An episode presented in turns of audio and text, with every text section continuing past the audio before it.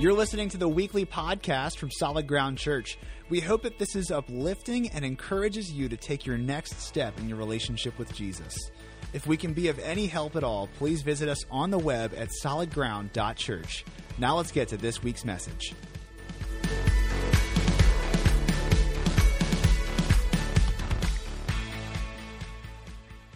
Good morning. Hey, look, okay. Daylight savings. Is anybody feeling a little bit this morning? A little bit? Just just a, just a tad, man. I you know it's bad when you when you like so I hit like the snooze on my alarm this morning. I fell asleep and I dreamed about sleeping again. That's how you know that it's not it's going to be a rough morning with the rain. But listen, we're really glad you guys are here. Do me a favor, before we get going, I want you just to turn to the person sitting next to you and say, hey, pal, I'm glad you're here. Go ahead right now. Just all around the room. Hey, pal, glad you're here. Yeah, yeah. Man, we have the privilege. Some of you are really glad. Okay. All right. Hey, thanks, buddy. Appreciate that. we have the privilege of gathering together in the name of Jesus, and we get to do this freely. We get to be together today and celebrate the Lord, and that's, uh, that's a big deal. So we're in the series right now called Father of Faith, the life and legacy of Abraham. If you got a Bible, go ahead and turn it to Genesis 15 is where we're going to be today. Genesis 15. While you're turning there, um, let me set this up a little bit, sort of put us on the same page. Here's where we've been thus far. We're looking at Abraham, and we're looking at how God shows up in the life of this imperfect man and blesses him beyond his wildest dreams. And I, and I, said this last week. This is a really personal series for me because I Abraham is just one of those people in the Bible that his story resonates with me a lot. So I hope that by the end of this time together in this series, we're, we're going to just appreciate all the stuff that we that we see present in this story. Now I want to set this up a little bit because today we're going to dispel a popular American cultural myth that comes from biblical ignorance. And here's what it is. Um, the, a, lot of, a lot of people, that they, when they come to the Bible, a lot of people know, okay, like the Bible's in two sections, Old Testament and New Testament. And yet, for whatever reason, when, when they do that, they think, okay, God in the Old Testament is different from God in the New Testament right? So the belief goes something like this. It goes like, like, New Testament, oh, we are all about that version of God, right? Like it's Jesus, like love, mercy, grace, compassion, so awesome, and like like less of the the the, the like the, the brutal stuff, like less violence. But when you go to Old Testament, a lot of people go like, oh, that makes you uncomfortable because God's very judgmental. He spites like a lot in the Old Testament, and there's and there's flame, and there's there's you know God striking people with disease, even though it's in the New Testament as well. But like like like Old Testament God is somehow different from New Testament God. Like they think, okay, Old Testament God, there's less grace and mercy and compassion, and New Testament God, something happened between the two of them. And he just kind of calmed down a little bit. That's kind of how it goes. And today we're going to just get rid of that lie. We're going to get rid of that. Because what we're going to find is that in this story that we look at today, there is so much grace and so much compassion and so much mercy, it's going to blow our minds. So we're going to have fun. All right, now, to get us on the same page with where we are in Abraham's life. We, at this point in his life, he's still known as Abram. And where he's been, God has shown up in his life. He's told him, leave everything behind to go to a land that I will show you. And so he goes. And we saw how he has to learn how to trust God. He's in the beginning phases of this. We saw him last week a huge, huge, huge sin and a huge, huge, huge mistake. He gave his wife away to the Egyptian Pharaoh, and God had to intervene and bring her back and save her. I mean, it was just a crazy story. And we saw how God shows up in the lives of imperfect people. We're going to see that some more today. So, a little bit of more to understand. God promises Abram, he shows up in his life when he's 75. Abram has no children. And he says to him, Listen, I'm going to give land to your descendants. And Abram at that time is like, Wow, my prayers have been answered. But now time goes on, and still no kids. And he starts to wonder, okay, like, you know, did, did I hear wrong, or, or, or maybe like I misunderstood, and so his, his hopes just start to come down a little bit. I don't know if you've ever been there with your faith, where you remember when, like when you first came to know Jesus, and it seemed like every prayer that you had was answered, and there's this sort of euphoria, right? Like, like, wow, like the supernatural God is real and He's here, and, and man, and it's awesome. And then time kind of goes on, and and and God doesn't necessarily answer the prayers in the way that you hope that He would. And disappointment starts to, to set in, and you start to pray a little bit less, and you start to pray a little less bold because you, you think, like, ah, maybe, I, maybe I misunderstood. I, I remember the sort of a breaking moment for me with that So I came to Christ uh, in a very, very charismatic uh, Pentecostal circle, um, and and, uh, I, and it's not that I ascribe to a theology of okay, everybody's going to be healed. I, I, don't believe that, but at the time that I, I did, and I remember um, I had an aunt who, uh, in her 40s, had contracted or developed uh, Lou Gehrig's disease, and uh, and I began to watch as as her her body and her functions began to erode and go more and more away, and, and so I praying in faith for her, you know. And she prayed in faith as well. And we believed that God was going to do a miracle. And I'll never forget getting the phone call from my father telling me, hey, your, your aunt has passed on. And my response to that was not immediately one of grief. That, that came, but my response was more of a, huh. Because it was like a, a theological mind shift where suddenly I was like, well, that's not how God's supposed to act. And, and I believe that, and, and, and because I had this hope, and God didn't do things in alignment with my hope. There are just moments where you're going to find that where, okay, like, I, I believe God should act this way, and for whatever reason, he doesn't. And that's where we are in Abram's life when this story picks up. He's been waiting and waiting and waiting for God to act, and God hasn't. And so let's see what happens now. Genesis 15, starting in verse 1, it says this. Okay. It says that, uh, I'm sorry, my bad. Keep going. Why not? There we go. All right. Do not be afraid, Abram. That's what God says to him. I am your shield, your very great reward. Continues. But Abram said, Sovereign Lord, what can you give me? Since I remain childless. You, hear the heartbreak in his voice? Like, okay, God, it, that, that's great that you're telling me, oh, I'm there for you. I'll, I'll protect you. I'm your reward. What's it matter? And, and, he's not disrespectful, like he calls him sovereign Lord. Like he has a reverence for God, but it's, it's kind of this place of like, okay, they're just words. Okay? Like it's nice that, that you say, like, oh, I'm there for you, and it's this sort of intellectual, like, yeah, I believe God exists or whatever. But okay, at the end of the day, like Abram lives in a culture where if he doesn't have kids, his legacy is dead when he is. And so, and so he, he's like, okay, well, that's great that you say it to me, but what's it matter? I have no kids. I am childless. He continues. He says, and the one who will inherit my estate is Eliezer of Damascus. Eliezer is his chief servant because that's how culturally it worked. If you died and you didn't have kids, it next went to your, your, your chief of, of servants in your house. So he continues. And Abram said, you, You've given me no children. So a servant in my household will be my heir. In other words, God, where are you? Like, it's nice that you, you say that you like me. It's nice that you say you want to be there for me, but I, I just don't see it. And so here's how God responds to that. Then the word of the Lord came to him. No, no, no. This man will not be your heir, but a son who is your own flesh and blood will be your heir. And this next part, this is one of these stories in the Bible. The next few lines, they're one of these moments where it's something that is so important, the biblical authors will, will come back to it again and again and again. Like, it, listen, I believe that all of the Bible is equally inspired. I believe it's all the Word of God, 100%. But there are stories that are more important than others. Chiefly, Jesus' cross and resurrection. But there are other moments where, like, it's just it's the defining moment that the rest of biblical writers and authors and moments will, will refer back to and, and react to. This is one of these moments. So it's really zoning because this is a really important part of the story of the whole of Scripture. And says this, okay? So he took him outside.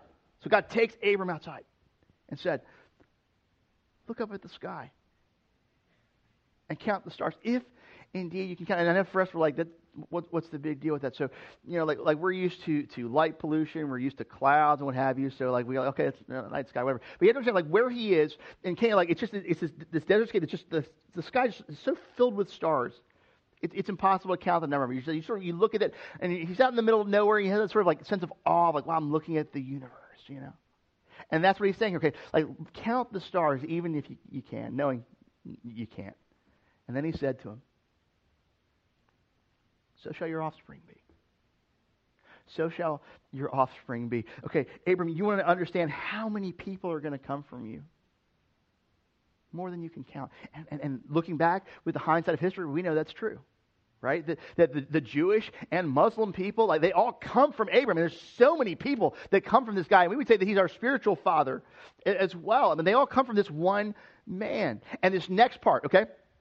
This next line I want us to zone in on because it is a crux of biblical theology. It is just such an important idea in the Bible that if we miss it, we kind of miss the, the big scope of Scripture. And so, so God says, listen, I'm going to bless you with more descendants than you can count. And here's the next part. And Abram believed the Lord.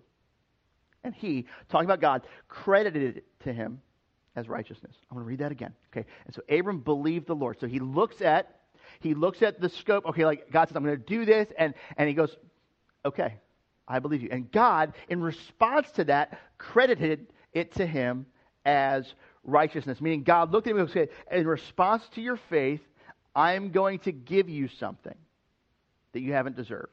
Right? We know about Abram thus far, he's not a righteous guy fair to say, right? Like, I mean, the, the faithlessness with, like, giving his wife, like, he's not in a place where God should do anything. And yet, what we find is he trusts, he believes the Lord, and God goes, all right, I'm going to give you something you haven't earned. Because here's the thing.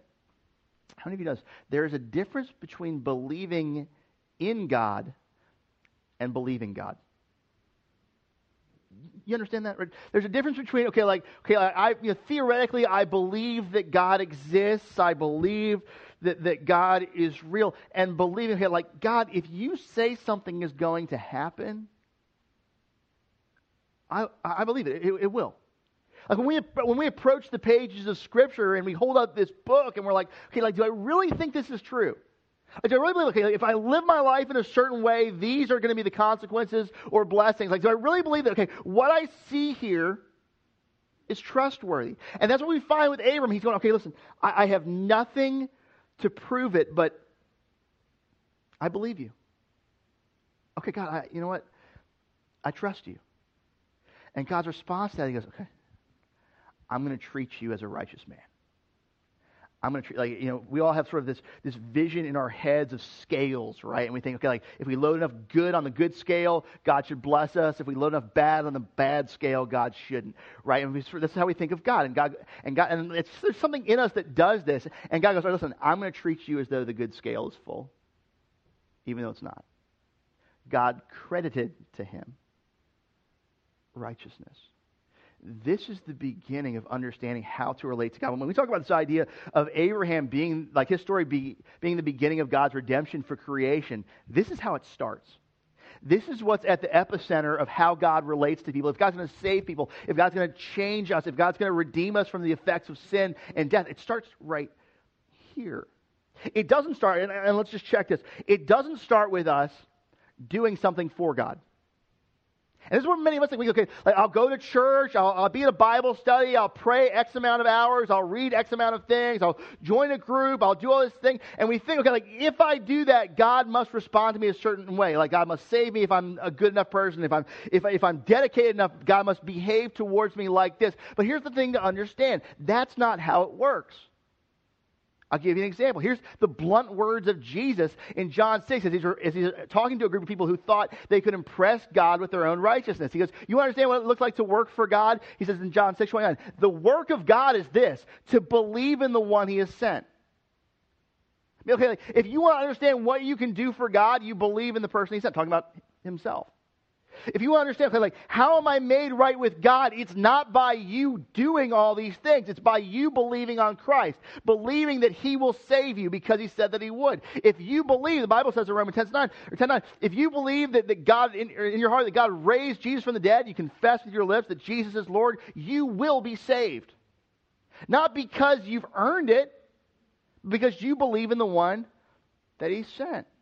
This is the idea here, folks. Again, in Romans 5 1, it says it like this Therefore, since we have been justified through faith, we have peace with God through our Lord Jesus Christ. And this word here, justified, in the Greek, you know what it literally means?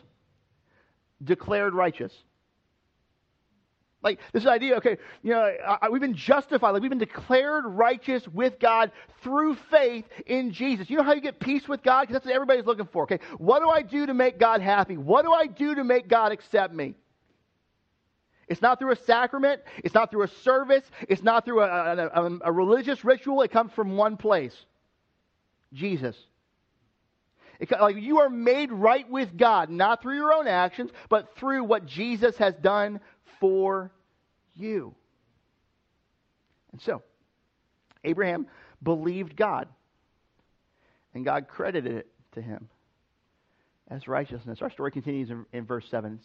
He also said to him, talking about God, God said to Abram, I am the Lord who brought you out of Ur of the Chaldeans to give you this land to take possession of it. Now, here's, again, we're going to watch as Abram's heart begins to be developed because he doesn't fully trust God yet. So, okay, he, he, he believes him about the kid stuff, but for whatever reason, not necessarily the land stuff. And so Abram said, Okay, but sovereign Lord. And look at this word here. And how many of us ask this question? Okay, but how can I know? How can I, like, how many of us, okay, we, we go through life and we're like, okay, but God, I, I, hear that you're saying you want to do this in my life, but how, how can I know that? How can I, like his question is ours, okay? How can I know that I will gain possession of it? And that is such a bold, radical prayer that, that most of us would scoff at and be like, that's, that, that's kind of immature. Like, God has just said, I'm going to do this. And you're like, yeah, but how can I know that it's true? And you would expect God to rebuke him for it, wouldn't you? Like, you would expect God to be like, well, man, you faithless one, now, now I'm going to, spite you.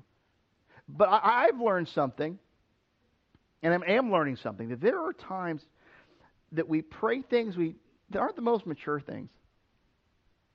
And yet, in our like, we pray bold things in moments that we that we don't know not to pray them. And I find on more than one occasion God answers those prayers. We're going to see him do it with Abram, like more than, than Abram could possibly imagine. But but I, I just found that in my life as well. There's times like I, I, can think back on when I was first walking with Jesus, and I would pray things that, that the, the sort of cynic in me would scoff at and say, "Don't pray that. That's so that's wasting God's time." And yet, for whatever reason, God intervenes. I'll, I'll give you an example. So uh, when, when I was 15, I came into Jesus. I, I was raised a preacher's kid. Uh, had a hard heart, like a, uh, like Jesus intervened in my life, or in my life in a really radical way, showed up and saved me. Um, and I remember walking with, with God for the first time, because up until then, I always thought God was somebody that you meet when you die. But I didn't know like, I could know him in this life. And so I'm walking through, I'm, I'm reading the scriptures, and the words are just like jumping off the page to me. And, and the Holy Spirit is, is making himself just so, uh, I'm, I'm making, he's making himself so visible to me, like I'm aware of his presence, you know. And, and, and not long after I started walking with the Lord, I had a girlfriend that broke up with me. Teenage drama. Oh. I don't know if you you know this or not, but but teenagers are kind of hormonal, and um, and I remember having this this day at church where I went and I was and I was I was praying, and I, I don't know, like again, this is the thing I would not advise someone to pray, but it's just a bold prayer. I just went, God, will you show me my wife? Which is like really, guy? That's the big thing you're gonna like. Not world peace, not my okay, but I like like show me my wife. Okay, I'll never forget this um, because as I, I, pray that, and I have an image flash in my head. And I see this, this girl, and she's beautiful, and she's got dark brown hair, and she's wearing this tank top, and it's, it's really, really, I mean, it's, it's awesome. And I have two thoughts go through my head. First, one, I'm like, good work, God. All right. Like, that's nice. Okay. And two, two, I'm like, was that real? Like, that just, like, what was it? My imagination or what have you? So flash forward about a year two years started dating the girl who would become my wife in high school. We're, we're high school sweethearts. Um, yeah, yeah. And uh, and I'll never forget, like you know, when, when, you're in school, they have yearbook photos. You, you remember that, right? And so, and then and then they, they, what you do is you, you buy the copies of the photos to give to people in case they forget what you look like. You know, so uh, so so that's sarcasm. So um, uh, so so my girlfriend, uh, who would become my wife one day hands me her yearbook photo, and it's a photo that I've kept in my wallet ever since. And here's what it was. Bring it. Yeah. That's the exact picture I saw in my head before I even met her. Like, like to a T. And, and okay, I know a couple things. Some of you are like, wow, your wife doesn't age. I know, it's crazy. but, but I tell you that story because the same God who intervened and spoke to me in, in, a moment that clearly was not the most mature thing that I've ever done still spoke. And we're going to find that with Abram as well. What, like, okay, like God, how can I know? And what God says to him is so powerful. I just I pray that we don't miss it today. So let's let's continue our story. So, all right. So verse uh, nine. Here's what it said. So the Lord said to him. All right. So how can I know? Well, bring me a heifer, a goat, and a ram, each three years old, along with a dove and a young pigeon. He continues. So Abram brought all these to him, cut them into two, and arranged them in half. So they're like, "Oh my gosh, what what what, the, what in the world's going on?" Right? Because God didn't tell him to do that. Uh, God just said, just bring me a ram. And Abram's like, okay, got it slaughtered. Boom. Okay, so just to understand, like when God tells him, right, bring me these things, culturally, Abram instantly understands what's happening. And anybody who would have been part of the original audience of Genesis would instantly understand what's happening. It's a little bit lost on us, but this is just such a clear, duh moment. It would be kind of like if I said to you, all right, listen, bring me some peanut butter, some jelly, some bread, and a knife. You would get what I'm asking you to do, right? Okay, so, so here's what's happening, all right? Abram lives in, in, a, in a culture that, that's very, it's about oral tradition and spoken things because not everybody can read and write. And so, uh, listen, if you were to, if you were to sort of hold somebody to the, their promise, like for us, what we would do is we would have a contract, right? Like, I mean, think about when, when you get married, Okay, it's bigger than just two people saying, all right, yeah, that's what I'm going to do. There's a spiritual aspect, but also there's a legal one. Like if you say, all right, listen, I'm going to be there for you for the rest of my life, the next thing you do is you sign a piece of paper so that if you're not, they can take half your stuff. Truth. Truth, okay? Because it's, listen, there's, there's more than just words involved. Okay, so what do you do in a culture where people can't read and write? Well, here's what they would do. They would enact what's called a covenant. And a covenant went something like this. What you do is you would slaughter animals. And you'd place, side, like, you place them on each side of you. And then the people who were part of the covenant would walk down the middle of them. And it was a way of saying this. And it'd be something that could be referred back to at any point, And other people would see, and they'd be witnessing stuff. It would be a, a way of saying this. Okay, listen. May I suffer the same fate as these animals if I don't keep my word. Okay, listen, if, if okay, I, I'm agreeing to do something with you, I'm agreeing to enter into a relationship with you, and if I don't, let me be killed like these animals. It's a big, bloody picture. By the way, we did that, man, I think people keep their, their word a lot more today. But, but, that's what's going on here. So he cuts them in half, and, then, and it's such a sacred moment for him. Let's watch how he responds. So, so the birds, however, he did not cut in half. It continues. So the, and then birds of prey came down to the carcass, but Abram drove them away. So he, he has these carcasses, and because this is such a sacred thing, Abram's like, get out of here, birds, because he understands, like, this is sacred to God, but he lives in a broken world. And so here's the next thing that happens. So at verse 12, and as the sun was setting, Abram fell into a deep sleep, and a thick and dreadful darkness came over him, uh, meaning he starts to understand the gravity of what he's about to walk into if he's going to make a covenant with God, the God, who he has seen deliver him from the hands of his enemies, like the God who, if he, if he snaps his fingers, the entire creation goes away. That's kind of scary. I mean, like, if he breaks his end of the covenant, then God could obliterate him as well. So he becomes terrified because he knows, okay, God could smite me for what I'm doing. I'm asking him for faithfulness, but if I'm not faithful, then what could happen is God could take me out. But what happens next? I'm, just, I'm, I'm, telling you, I'm telling you, I'm telling you. If you haven't been paying attention, come back in because this next moment is so powerful. You will never read this story the same way again if you didn't know about it. This next part is so, so important that I, I, pray none of us misses it today. Okay, so jump on down to verse 17. So, so Abram he decides to make this covenant with God. Here's what happens. We'll jump on down 17. And when the sun had set and darkness had fallen, a smoking fire pot with blazing torch appeared and passed between the pieces. Let's pause here for a moment. Um, so when the sun sets, a smoking fire pot with a blazing torch appeared and passed between the pieces. Now, Fun fact for you scholars are divided over what the heck this is talking about. Like when it comes down to it, like, what does it mean like like blazing fire pot and, and, and torch? Like like are we translating that the right way? Because these words are kind of obscure. Like what's that all about? So just uh, full ownership, we don't know. But we do know something, okay? This this phrase right here, when we talk about the smoke and the blaze, like the blazing fire, we've seen these before. In fact, we've seen these words at really, really crucial biblical moments. Let me tell you where. For instance, Mount Sinai. when the presence of God comes down on the mountain and he speaks to his people and he enters into a covenant with them, how does he show up? Smoke and fire. Right? Same words. When, when the Israelites are at, at, the cusp of the Red Sea there, you know, before Pharaoh's army, like wants, like Pharaoh's army wants to ascend on them and they haven't crossed the sea yet, God hasn't saved them, right before God does a saving thing for them, how's he show up? Smoke and fire with Elijah, you know, at Mount Carmel when, when he calls the, the, like on the presence of God. How does God's presence fall? That blazing fire consumes them. I mean, you see with the temple as well, over and over and over again. What we see, the presence of God, the way He typically manifests Himself in the Old Covenant, pre-Christ, is there's this blazing fire and there's this thick smoke, and it's the same words that we see right here. And so you've got this moment. Okay, God is going to enact a covenant of faithfulness with Abram and you would expect Abram to walk through. But he doesn't.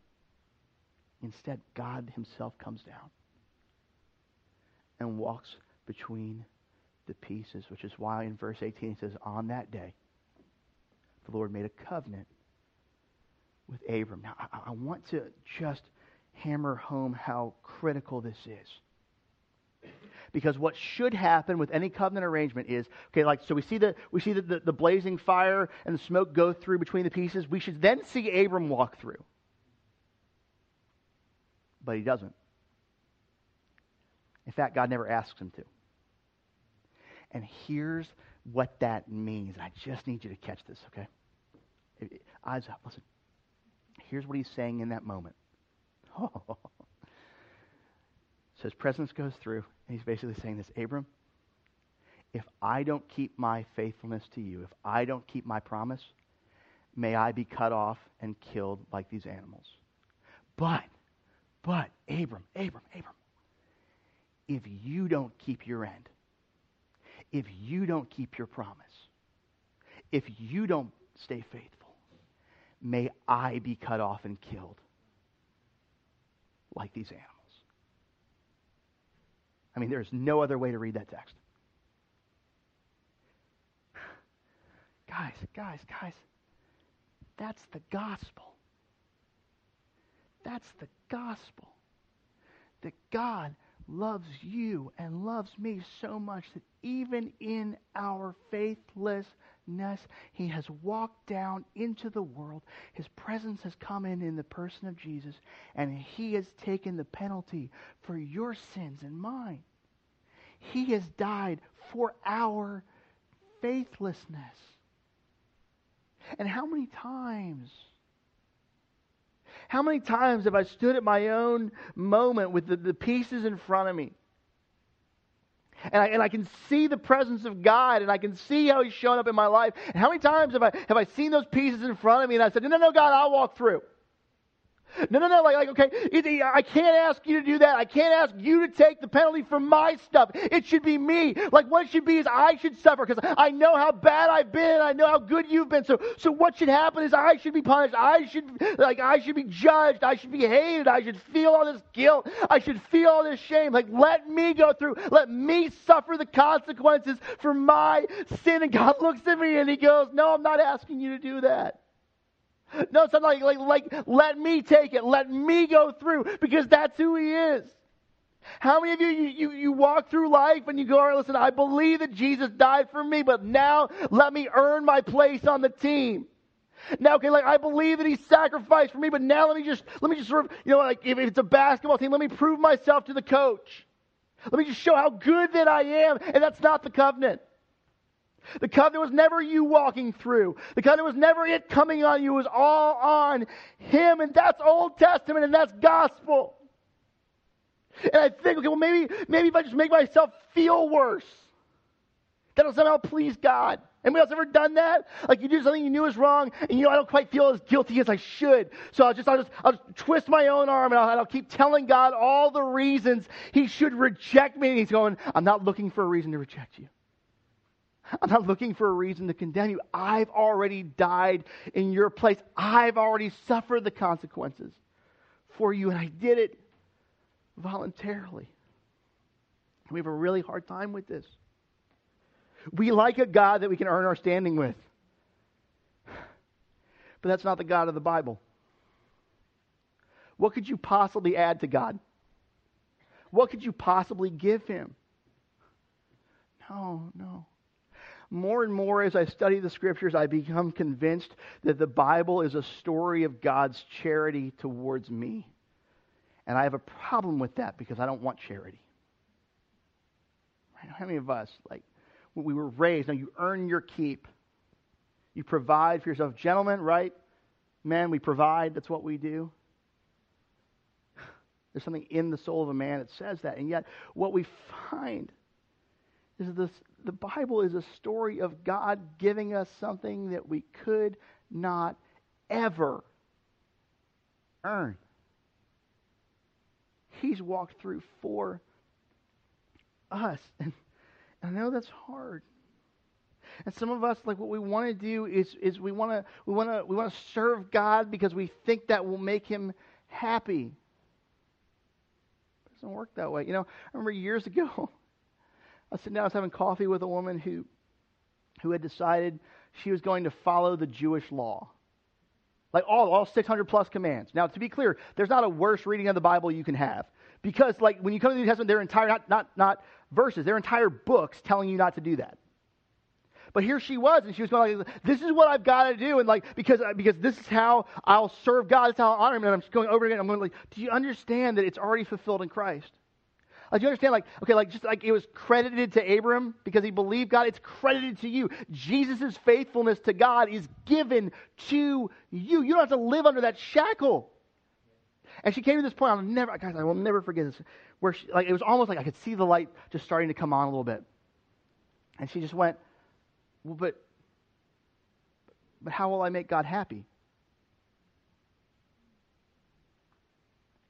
And that's a question for some of you. Like, what, what can I do to make God happy? And I said, He's already happy in Christ. Jesus has done more for you than you could ever do for yourself. And He's given you His standing with God. And I know that's hard. I know. I know because because what we want is just sort of black and white. We want I do this and God should give me that. And so to, to, for me to even suggest that this is all about grace seems a little radical. For me to suggest that, okay, listen, um, it's as simple as you believe God and He credits to you as righteousness. Okay, you believe Jesus died for your sin, you believe He rose from the dead, guess what? You have peace with God. That seems a little too simple, and there are some of us who go, that's too simple. No, it can't be that simple. It can't be that good. To which I would say, I prepared a simple thing for you today, a simple, memorable statement that if you're taking notes, I want you to write this down. If you're going like, it just can't be that good. Here's, here's what I want you to know, okay? It is that good. it is. It is as simple as that. You believe him, he gives you because he has taken it all on himself. Romans 5 8, Paul writes it like this. He says, But God demonstrates his own love for us in this while we were still sinners.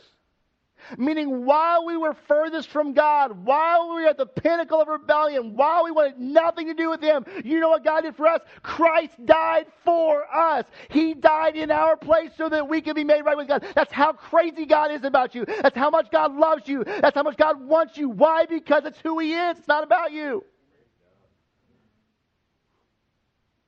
And so I got one question for you. Do you believe it? Do you believe that Jesus died for you? He died for you so that you didn't have to die. That he took the judgment of God on him so that it didn't have to fall on you. Do you believe that God raised him from the dead? If so, then you have peace with God. And you can know him and you can walk with him because it is that good. It is that simple. That is the covenant. That is his promise. He will never leave you or forsake you. So today, if you would say that you don't know Jesus and you're not walking in a relationship with him, but you want to, pray with me. And let's watch what he does. Every head bowed, every eye closed. Here's what we're going to pray Heavenly Father, thank you for loving me. Thank you for sending Jesus to save me. God, I, I confess I'm a sinner, and I need you to save me. Lord, I believe that Jesus died in my place and that you raised him from the dead so that I can begin a new life with you.